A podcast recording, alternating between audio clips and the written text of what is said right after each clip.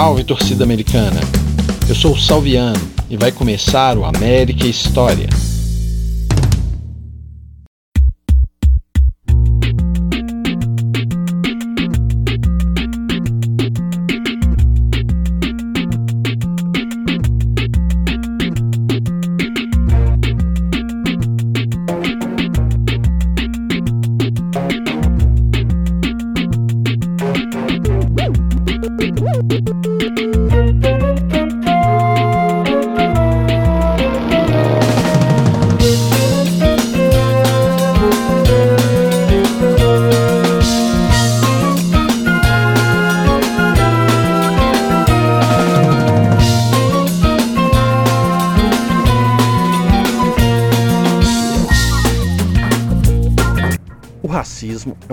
Sistemática de discriminação que tem a raça como fundamento e que se manifesta por meio de práticas conscientes ou inconscientes e que culminam em desvantagens ou privilégios para indivíduos, a depender do grupo racial ao qual pertençam.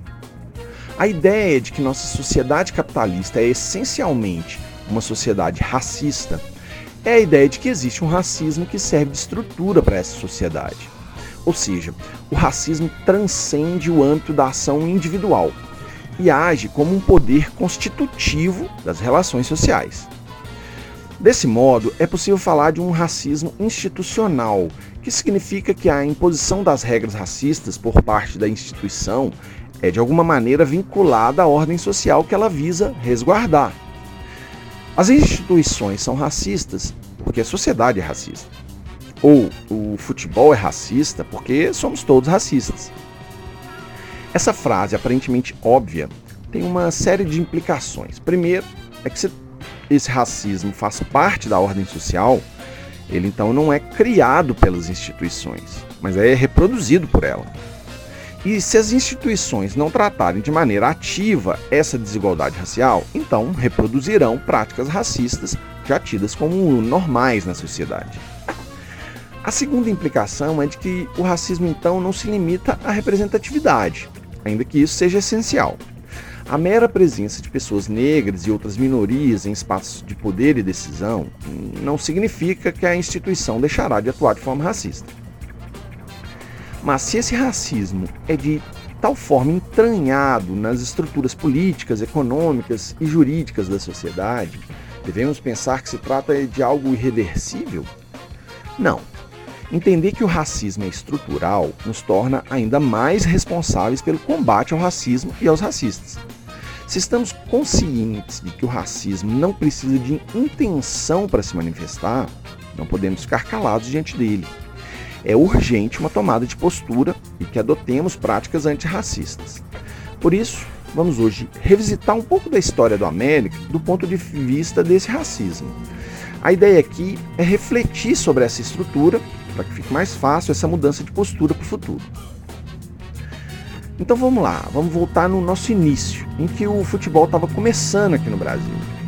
Era esporte essencialmente de brancos, de elite mesmo. Claro, com a popularização, isso acaba chegando às periferias. Os clubes suburbanos de Belo Horizonte já existiam naquela década de 10 e na década de 20 do século passado. Mas os clubes que se estabeleceram eram os clubes das elites, inegavelmente. Pensando nesse contexto, não que o América era um clube de elite, mas sim que todos nesse início eram clubes da elite, como explicar a presença de um garoto negro em meio àquelas, àqueles outros que fundaram nosso coelhão? Geraldino de Carvalho é um daqueles garotos que jogavam bola na Timbiras e ajudou a fundar em 1912 nosso coelhão. Mais importante que isso, ele não foi só um figurante. Ele atuou no primeiro time, formado em 1912 por esses meninos, e continuou participando das equipes até 1915. Depois, a partir de 1916, ele participa do segundo quadro até 1925, ou seja, ficou jogando no América por 14 anos. Então quer dizer que ele não atuou no Deca Campeonato? Atuou sim. Deixa eu explicar o que, que era esse segundo quadro. O segundo quadro era uma prática comum na época do amadorismo. Como não havia substituições, era como se fosse um time reserva. E ele julgava a preliminar dos jogos principais. Então havia um campeonato mineiro do primeiro quadro e um campeonato mineiro do segundo quadro. E o América foi decacampeão nos dois quadros, de 16 até 25. Então, Geraldinho de Carvalho é decacampeão, sim. Decacampeão pelo segundo quadro do América. E hoje em dia, batemos no peito para reivindicar esse pioneirismo de termos um fundador negro na nossa história. Mas será que foi mesmo assim? Quem foi Geraldino de Carvalho? Por que ele conseguiu estar ali naquele momento, junto com aqueles outros garotos? Foi obra do acaso? Não temos essas respostas por enquanto. Mas essa ideia de ressaltar o pioneirismo de ter um negro fundador nunca foi algo relevante na narrativa oficial do Coelhão. Meu amigo, o professor Marcos Lage, fala um pouco sobre essa ideia do mito de origem no América. Eu nunca tive a preocupação de investigar a trajetória biográfica dos primeiros jogadores do América. O que eu sei a esse respeito é o que já foi publicado nas diferentes mídias, na internet, TV, revistas, jornais, ou nos livros, álbuns, enciclopédias do clube. Ou então, fruto do acaso que eu encontrei em alguma pesquisa que eu vinha fazendo por outro motivo. Por isso que eu posso e o que eu consigo dizer do Geraldinho de Carvalho talvez esteja mais para uma cornetada de torcedor do que para uma análise histórica. Até porque eu só encontrei o Geraldinho de Carvalho de duas maneiras até hoje. Na foto do time de 12 ou de 13, aquela foto tradicional, a primeira foto de um time do América, e na legenda dessa foto. De modo que o Geraldino, na memória do clube, é só mais um nome na lista dos primeiros americanos quem era Geraldino, onde nasceu, a qual família pertencia, ele estudava, ele trabalhava, onde ele morava, nada disso eu posso responder. Nem mesmo sobre seu desempenho com a bola eu posso falar, porque não encontra-se nada sobre ele, ou ao menos eu não encontrei nada sobre ele, que dissesse respeito a essas questões. De modo que essa iniciativa do, do nosso Sérgio Tavares sem dúvida nenhuma, um dos grandes memorialistas do América, é por si só extremamente louvável. Talvez esse silêncio sobre o Geraldino de Carvalho seja mais um dos vários exemplos que infelizmente abundam no Brasil do racismo estrutural. A nossa memória nacional ainda insiste em eternizar os brancos, homens, letrados, endinheirados, que ajudaram a forjar nosso Estado-nação um Estado misógino, embranquecido e empoderado. Muito embora a historiografia e os movimentos sociais venham lutando contra esse passado pasteurizado, negras e negros, indígenas, ciganas, ciganos permanecem invisibilizados, minorizados, reduzidos ao exotismo, a estereótipos, como se fossem meros coadjuvantes da história oficial. Curiosamente, no entanto, o negro aparece como personagem central na memória do futebol brasileiro. Isso muito em função do clássico livro O Negro no Futebol Brasileiro, do Mário Filho, publicado originalmente em 1947, em que o negro passa a ser considerado uma peça fundamental no processo de popularização do futebol no país. Então, o futebol, a arte de improviso, o futebol brasileiro, o estilo de jogo brasileiro, só existiria, segundo essa narrativa, graças a um processo a um só tempo conflituoso e conciliador, e um processo que teria marcado indelevelmente a forma como vemos e jogamos futebol. Assim, a brasilidade ou a cultura popular brasileira só encontraria legitimidade, segundo essa tese, com a presença negra, uma narrativa culturalista do elogio à miscigenação. Ao meu ver, essa é a narrativa que fez com que diversos clubes brasileiros reivindicassem o pioneirismo em aceitar negros em seus times de futebol. O caso mais emblemático nesse sentido é o do Vasco da Gama do Rio de Janeiro, que é retratado no livro de Mário Filho e que a memória oficial do clube carioca ainda é, insiste em reviver. No nosso caso aqui, o interesse de recuperar o, o Geraldinho de Carvalho na memória americana, como já disse, uma iniciativa extremamente louvável, me parece ser muito mais recente. Né? De uns tempos para cá, alguns torcedores, no afã de enquadrar o América nessa disputa de pioneirismos, decide olhar aquela foto do primeiro time do clube e reconhecer o Geraldinho de Carvalho como um negro e como um, e o América como um dos primeiros clubes a adotar o negro uh, no futebol belo-horizontino. É, no entanto, a historiografia do futebol recentemente tem feito um exercício de ponderar é, essas histórias de negros não a partir da categoria do pioneirismo, mas sim do protagonismo. Então, nesse sentido, o Geraldino ele não tem um, um, um tratamento muito distinto daquele atribuído aos demais fundadores do América. Talvez a exceção de algumas poucas famílias, como a dos Brandão, o passado dos demais fundadores do América continua esquecido. O que sabemos apenas é que aqueles pioneiros americanos eram filhos da elite política e econômica da nova capital mineira. E se me permitem uma suposição, aquele Geraldino de Carvalho muito provavelmente não teria participado dos atos fundacionais dos primeiros times do América caso não reunisse esses mesmos atributos, quais sejam de ser um herdeiro ou um descendente dessa mesma elite política e econômica. De modo que aquele Geraldino de Carvalho ele não protagoniza no América a figura do negro. Tá? Ele pode até ser um pioneiro, mas não necessariamente ele, não, ele protagoniza essa discussão étnico-racial fundamental para a nossa memória e para a nossa história. Isso não significa, no entanto, que esse esforço recente não seja louvável, especialmente para os grupos que tendem a acreditar que o passado brasileiro e, no nosso caso, o passado do futebol e do América em particular, precisa ser revisto, precisa ser repensado e precisa ser retirado dessa áurea de elitismo, de embranquecimento, de pasteurização, de empoderamento que é dominante. Como eu disse, não temos as respostas exatas, mas podemos refletir sobre isso. E para continuar refletindo, eu chamei o Luciano, do Observatório da Discriminação Racial no Futebol. Luciano, boa tarde, seja bem-vindo ao América História. Eu vou começar te perguntando: esse ponto de vista que o professor Marcos Lage nos apresenta faz sentido para você? Você já conhecia essa parte da história do América? Eu já ouvi falar, eu acho acho anedótico assim, na verdade.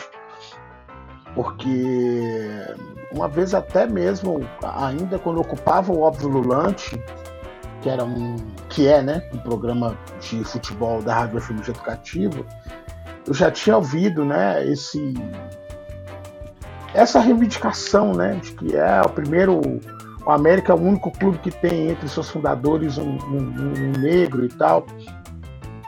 E eu achei aquilo engraçado, assim, né, porque era uma reivindicação que ela, ela é vazia de sentido. E aí ela é vazia de sentido porque ela acaba caindo naquilo que o, o próprio livro do Mário Filho cai, assim, né, o tempo todo que é a, a ideia de que o, o, futebol é o lugar do negro, né? É o lugar de excelência, né? Do negro, né? É, porque acaba que o clube de futebol é uma ilha de democracia racial e um país racista, assim. É, as pessoas elas não se dão conta de que o, o, fato da foto, por exemplo, essa foto clássica que você tem lá o Geraldino lá, que ele é o único menino negro dentre os jogadores, ela já denota, ela já tem ali, como já sei lá, como diz algo, como diz o historiador italiano Carlos, Carlo, Carlo Ginsburg, né, quando eu falar uh, do rastro, né, aquela foto ela já tem um rastro importante, né, quando você só consegue identificar um jogador, né, um, um fundador negro entre, entre 10, 11, isso já denota muito bem qual é a dinâmica social assim, da posse. Ah, uma coisa que, que, que esse áudio chama atenção é que ele não, não, não é um áudio, e eu estou de acordo com tudo aquilo que o, que o colega fala. ele não diminui a, a participação do Geraldino, assim. Muito pelo contrário, né? ela vai entender, inclusive, a importância da necessidade de, de, de se conhecer e reconhecer quem foi esse cara. É, e aí eu acho que esse é um ponto, assim. Né? É, é, meio aquela história do, do Grêmio, né? É, quando, quando os torcedores do Grêmio querem rechaçar né, a ideia de que o clube é um clube racista e tal. E aí dizem, não, é só olhar lá para lá a estrela, né? Ah, não, porque quem escreveu o hino do, do Grêmio foi o Lupicino Rodrigues e tal. Então isso já né, exime o clube né, de qualquer responsabilidade, né?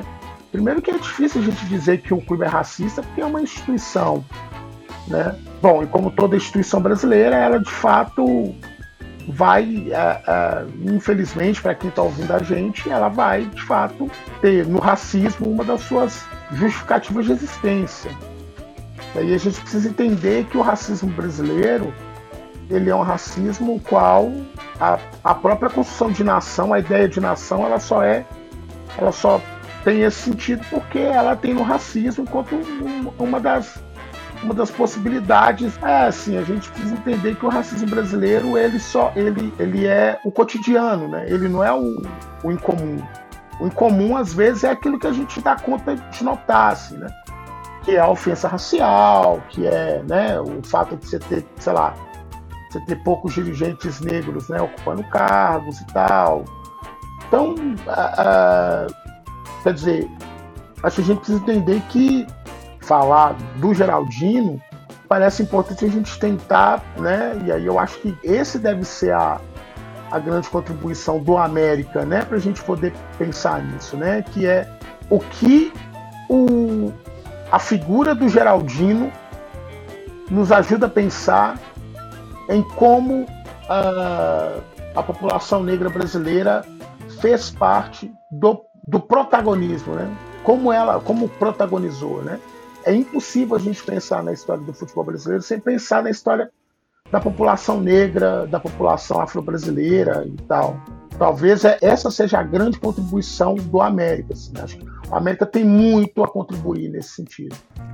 Para continuar nosso papo, vamos agora ouvir o Amarelinho contar a história do Ari. O Ari foi um atacante que passou pelo América no final da década de 50 e início dos anos 60 foi um dos grandes ídolos do América, era ponta de lança.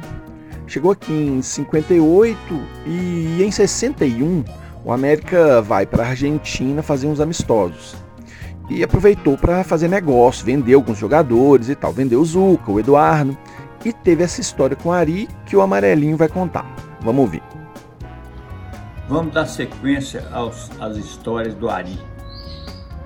Esse terceiro caso aconteceu quando já estávamos regressando para o Brasil. Um dirigente do América não viria com a delegação. Ele ficaria em Buenos Aires resolvendo sobre a transferência do Eduardo e do Zuca, que foram negociados com o News Old Boys. Na véspera da viagem de regresso, tivemos uma reunião no hotel à noite e assim que terminou, o dirigente pediu ao Ari que esperasse um minuto, que ele precisava lhe falar.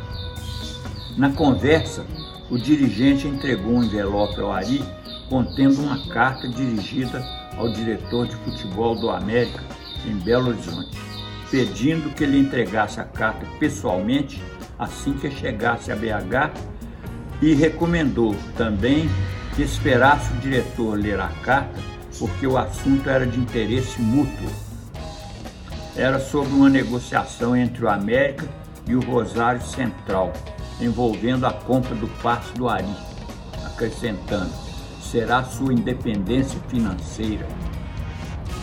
O Ari trouxe envelope na sua bagagem, mas não via a hora de, de saber o, que, o, o seu conteúdo. Já em Belo Horizonte, no aeroporto, o Ari se despediu de nós rapidamente e foi o primeiro a pegar um táxi para casa. Logo após chegar em casa, pediu à esposa que colocasse um pouco d'água para ferver. Ela ficou sem saber a razão do pedido, mas colocou uma chaleira com água para ferver. Tão logo a água começou a borbulhar, o Ari pegou o envelope, colocou na direção do vapor que saía da chaleira, Abriu o envelope cuidadosamente e leu a carta. Ficou estupefato com o que leu. Na carta, o dirigente dizia: Prezado diretor, estamos com uma proposta milionária de venda do passe do Ari. O presidente do Rosário Central quer levar o Ari para seu time e nos oferece 2 milhões de cruzeiros pela liberação do passe e faz um contrato de 400 mil pesos de luvas e 80 mil pesos mensais por dois anos de contrato para o Ari. Essa transação seria muito benéfica para o clube, para o Ari e para nós. Peço-lhe encarecidamente que converse com ele. Você tem mais argumentos, é um grande negociador e você tem mais acesso aos jogadores. Já o sondei antes e percebi que ele demonstrou não ter interesse em, em voltar. Não podemos deixar escapar esta oportunidade. O Zuca e o Eduardo já estão negociados. Conto com você para convencê-lo. Depois de ler a carta, o Ari ficou possesso e queimou o envelope com a carta e tudo. A esposa ficou intrigada, mas não interferiu.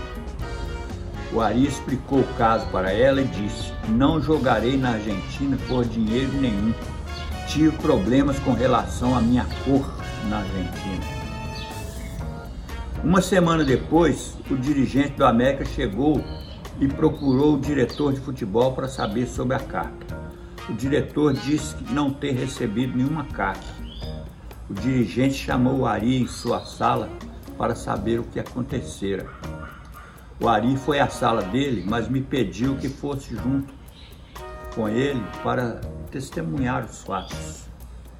O dirigente perguntou ao Ari o que havia acontecido que o diretor não recebeu o envelope. O Ari disse que colocou o envelope em sua bagagem, mas na aduana eles abriram suas malas e quando chegou em casa procurou e não achou o envelope. Provavelmente eles devem ter pego ou caído e ninguém percebeu. O dirigente ficou tão nervoso que acharam que ele teria um infarto. Assim que ele acalmou e tomou fôlego, ele disse aos gritos: Você está tirando o leite dos meus filhos. O Ari respondeu que por dinheiro nenhum jogaria na Argentina e saiu da sala. É, é, muito legal escutar as pessoas mais velhas assim que viveram futebol, independente do ponto de vista delas e tal. Acho muito legal porque a gente tem recursos ali para a gente poder pensar e tal. Eu estou escrevendo projeto, eu vou estudar ali uma barreira de futebol. E não sei se você sabe, mas uma Barreto era um cara que ele não gostava nem um pouco de futebol e tal. Tinha uma relação muito, muito negativa com o futebol e tal. Mas ele, ele tinha.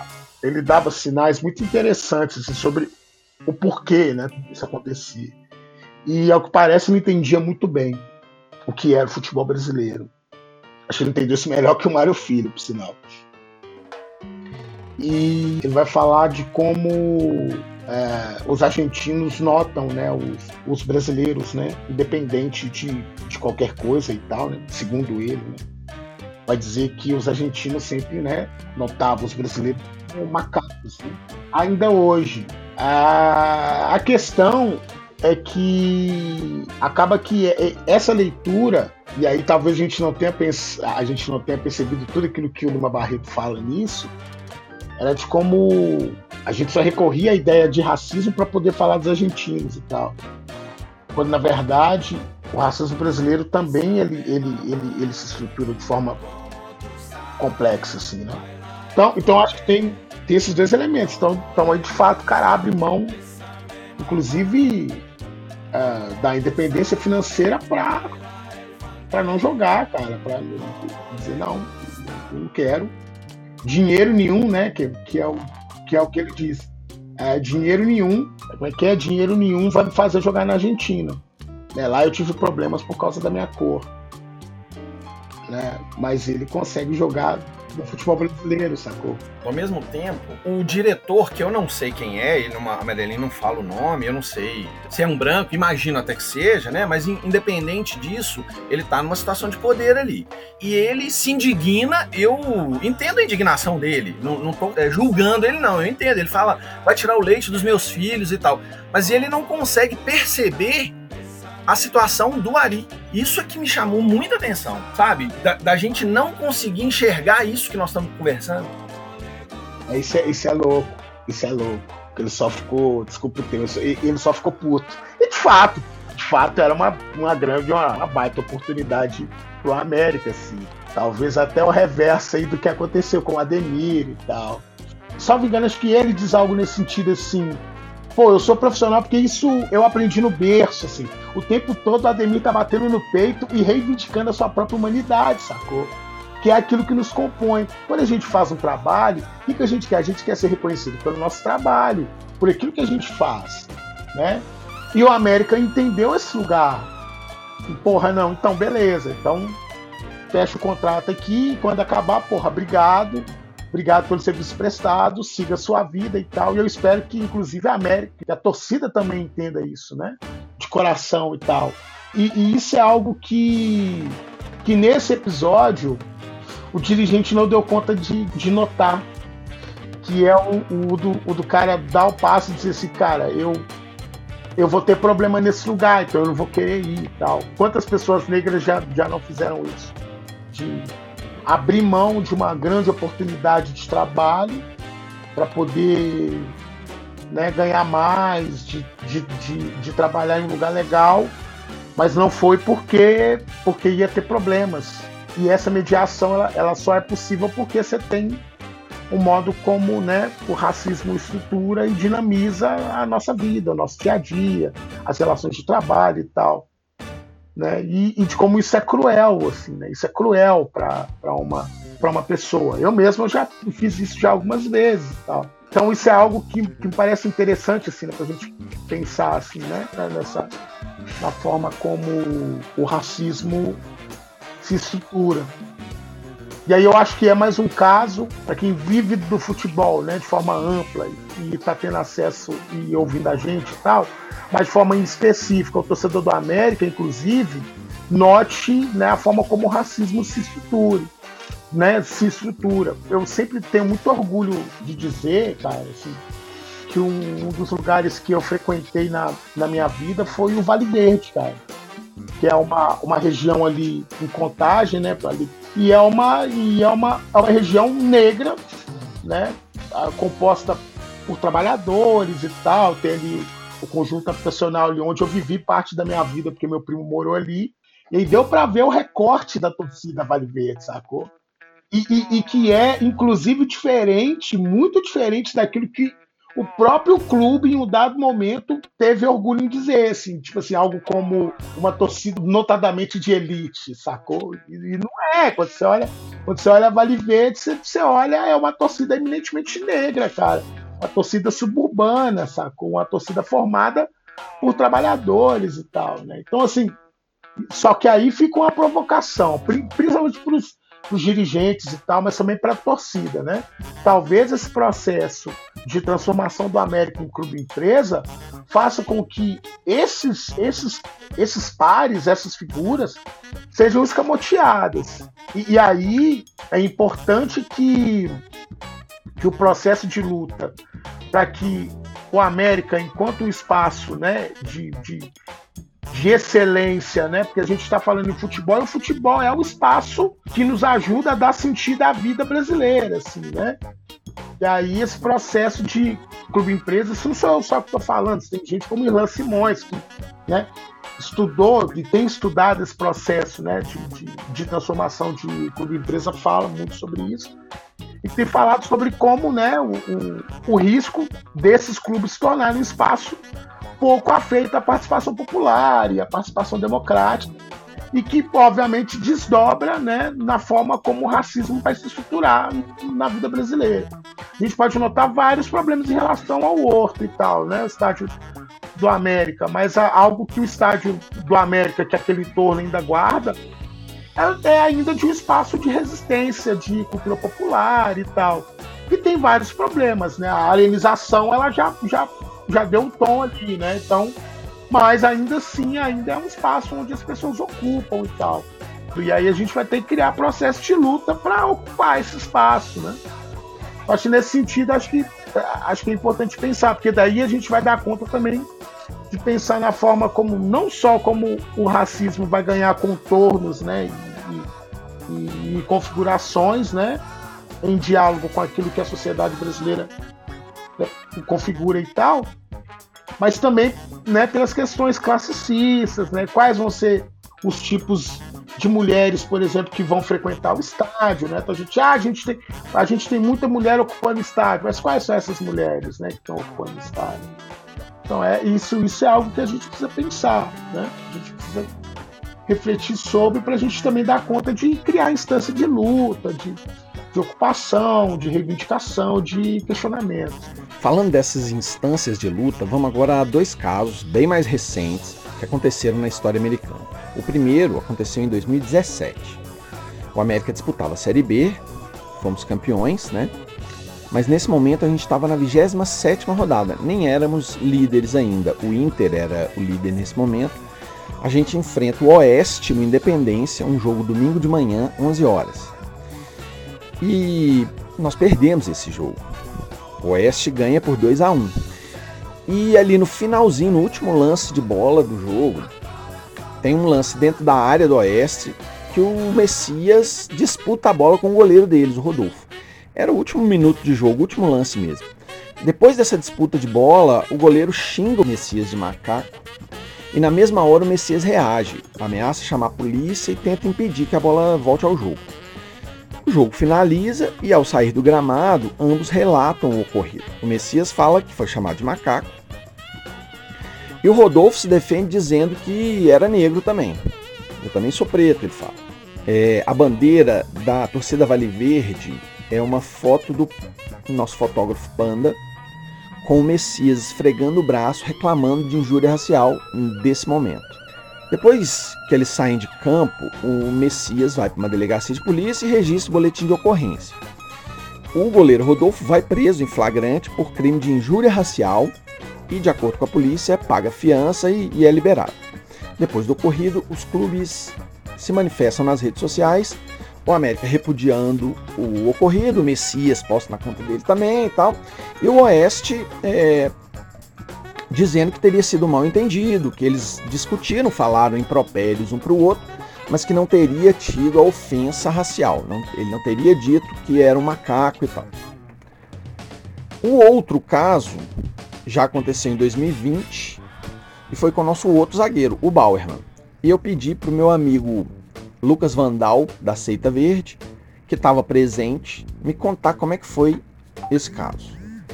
Uma história triste da, da nossa torcida, que foi um, um membro, né, até então um membro da torcida, hoje ele já não faz parte mais da torcida por causa desse caso que eu vou contar, que aconteceu ano passado, né, em 2020, no, no Campeonato Mineiro, nas primeiras rodadas, né, teve um jogo América Caldense no Independência, o jogo ficou até, até empatado em 2 a 2 e na hora do segundo gol da Caldense, um torcedor, né, que era da seita, ele acabou cometendo um xingamento racista no estádio, né? Ele culpou o Bauerman pelo segundo gol, como se ele tivesse falhado e permitido o gol do, do, time adversário, né?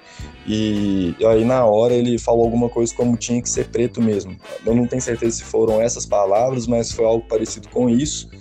É, e na hora que ele falou isso causou muito espanto na torcida, né? Todo mundo que estava perto escutou e teve um, um susto.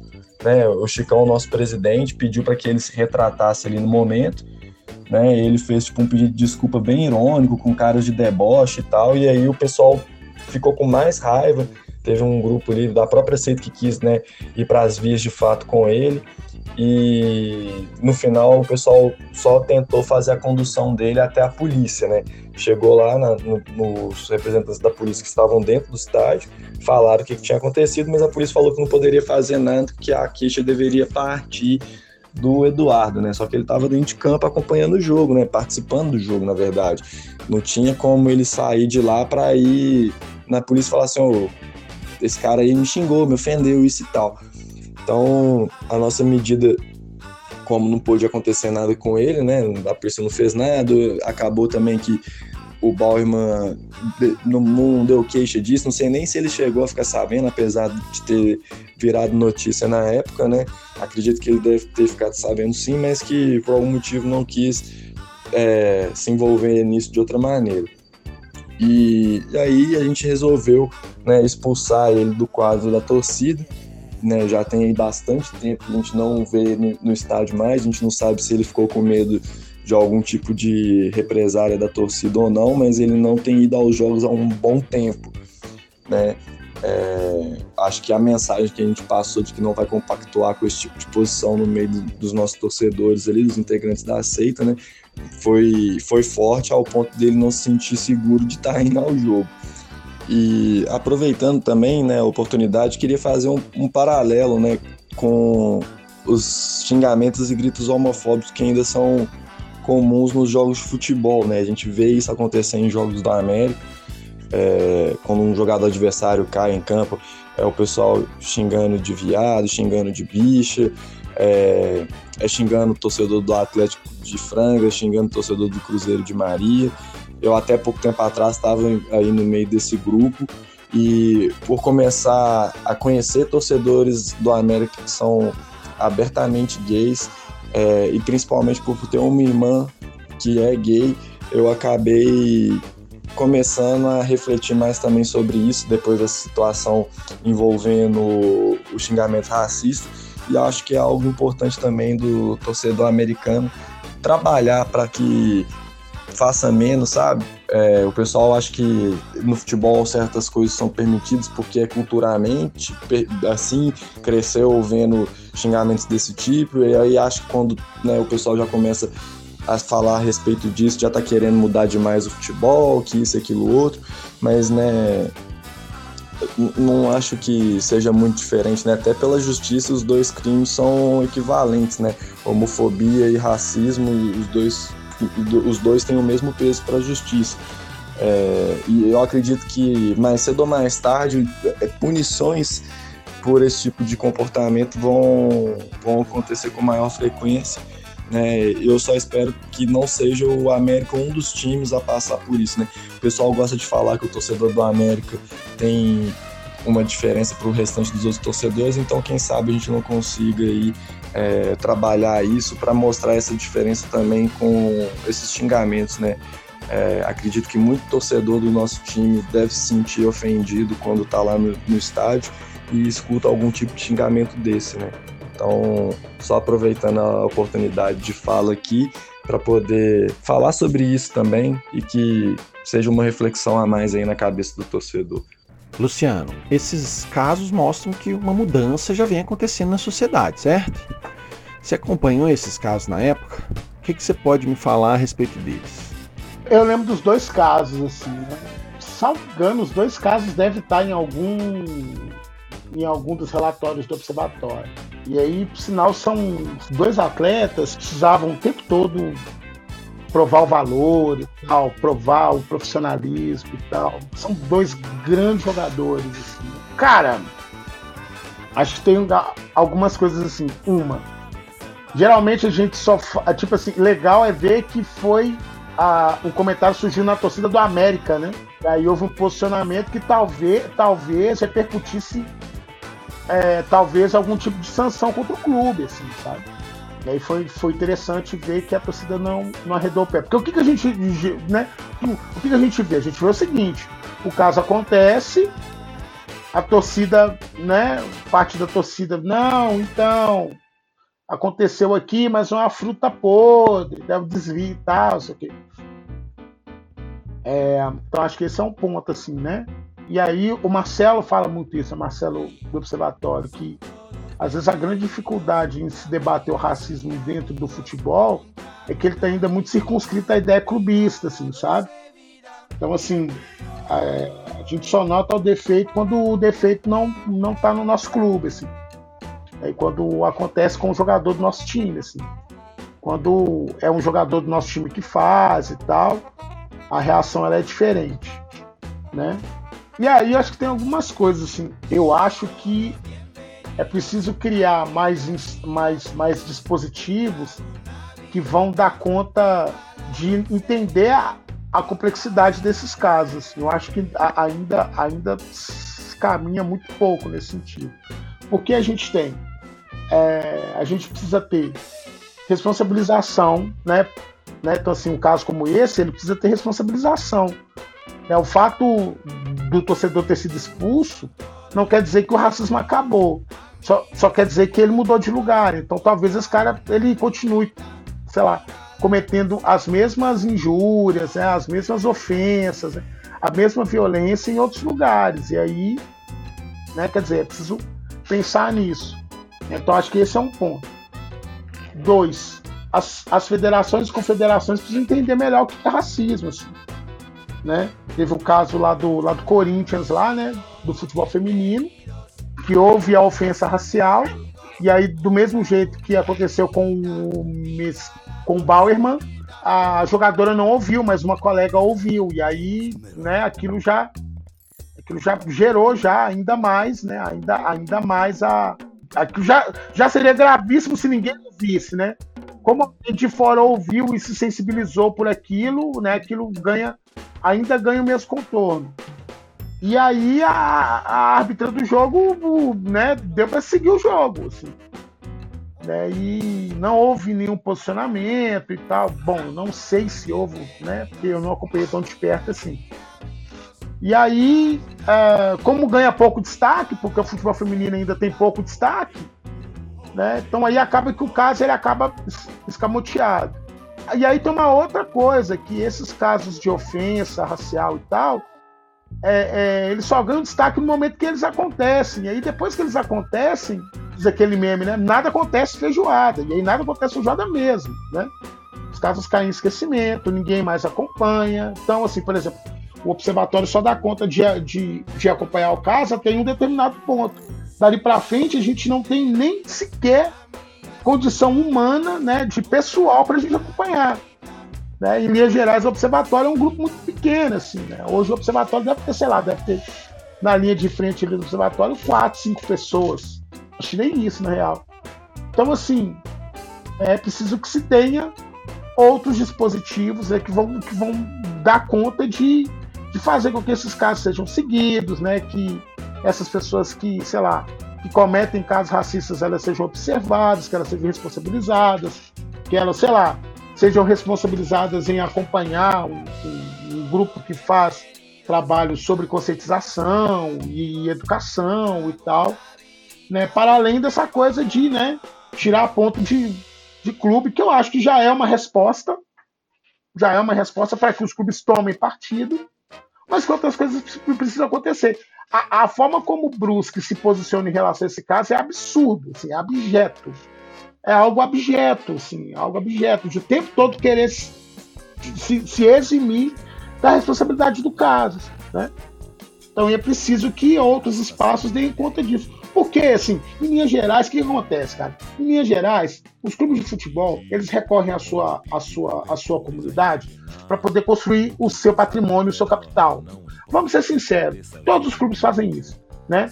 É de lá que eles tiram os melhores jogadores, os melhores talentos, o América, por exemplo, que é um, que é um clube formador, é um clube que forma muito bem, que forma grandes jogadores, ele recorre à sua, à sua comunidade para se construir enquanto clube, né? E para se consolidar enquanto clube tradicional que é, certo? Beleza. Então, se ele faz isso, ele precisa também entender que existe uma contrapartida. E essa contrapartida é cuidar da sua própria comunidade. E aí eu não estou dizendo só sobre a América, pior ainda é Atlético Cruzeiro pior ainda Atlético, principalmente né, Atlético e Cruzeiro. Né? Eu nem sei como o Cruzeiro tem dado conta, por exemplo, de, né, de dar o um mínimo de conforto né, e, e condições bacanas para seus atletas da base. Né? É, e aí eu nem vou falar dos seus trabalhadores que estão ali com salário atrasado e tudo mais. E isso não é troça, gente. Isso não é troça porque o Cruzeiro vive um momento difícil, mas isso é um dado real que por muito tempo aconteceu e talvez volte a acontecer no, no Atlético. Assim. Então, assim, se isso acontece, os clubes também precisam se responsabilizar, cara. Assim. Precisam ter alguma responsabilidade. E a responsabilidade passa por esse lugar também, que é o de financiar essas coisas, cara. Tem que financiar, tem que tirar dinheiro do bolso, sacou? Tem que bancar cachê de educador para poder falar sobre tema, sacou? Tem que ter é, espaço né, específico, né, protegido pelo seu estatuto, para poder lidar com, com as questões de diversidade, com as questões não só de diversidade no sentido é, de uma luta antirracista, mas também né, sobre a forma como vai cuidar do futebol feminino, né, como vai cuidar de outros valores e, e elementos que o, o, clube pensa, né, de racismo, machismo, sexismo, é, LGBTQIA, fobia e tudo mais. Então, assim, é preciso que os clubes pensem nisso, assim, né? Pra gente não ficar só falando de racismo. Porque é muito fácil procurar o observatório em novembro. É legal, é louvável. A camisa do América ficou linda, por exemplo, né? A camisa linda, ficou linda. Mas é preciso que se dê o um passo a mais. É preciso fazer mais. É preciso, de fato, meter a mão no bolso e cuidar disso, né? A gente só vai cuidar disso bancando para que essas coisas aconteçam. Assim. Então, acho que em linhas gerais é isso. Acho que os clubes de futebol precisam né, cuidar daquilo, da parte que te cabe nesse latifúndio. E, obviamente, as outras instâncias é a mesma coisa. É preciso que você tenha um Ministério Público forte, atuante, que cuide dessa instância. Né? É preciso também né, que se respeite o Estatuto da Criança e do Adolescente, que se respeite a lei, né, toda a legislação de combate ao racismo, do combate à violência contra a mulher e tal, a, todas as leis que vão garantir os direitos da criança e do adolescente, né, a gente tem um ECA aí, que está aí, a gente só precisa seguir, né, então acho que todas essas instâncias elas precisam conversar um pouco melhor, né, o que eu noto ainda é que os clubes de futebol de forma geral eles só conversam, dialogam com o Estado quando lhes é interessante. É isso. Então cabe a nós, como sociedade e como torcida, cobrar esse posicionamento em todos os sentidos. Como terminou o caso do Messias? O Oeste entrou com um recurso da decisão e, em novo julgamento realizado em dezembro de 2017, a defesa afirmou que nenhum outro atleta presenciou o fato, ficando apenas a palavra da vítima contra a do acusado, que negava ter dito algo. Além disso, os advogados destacaram que a família do Rodolfo é negra. Dessa forma, o júri decidiu pela absolvição do atleta por ausência de provas. Não foram encontradas informações se, após o registro do BO, a vítima entrou com representação para abertura de processo judicial. Como terminou o caso do Bauerman? Realmente, Eduardo não registrou boletim de ocorrência e assim o torcedor nunca foi detido. Ari ficou no América até 1963. Depois que parou de jogar, se casou e continuou em BH. Ele nunca jogou na Argentina e, infelizmente, faleceu por volta de 2015. Um grande ídolo americano que precisa ser mais lembrado. Como eu já falei, não sabemos muito de Geraldino de Carvalho, mas o América História presta aqui sua homenagem. O América é grato àqueles que engrandeceram seu pavilhão.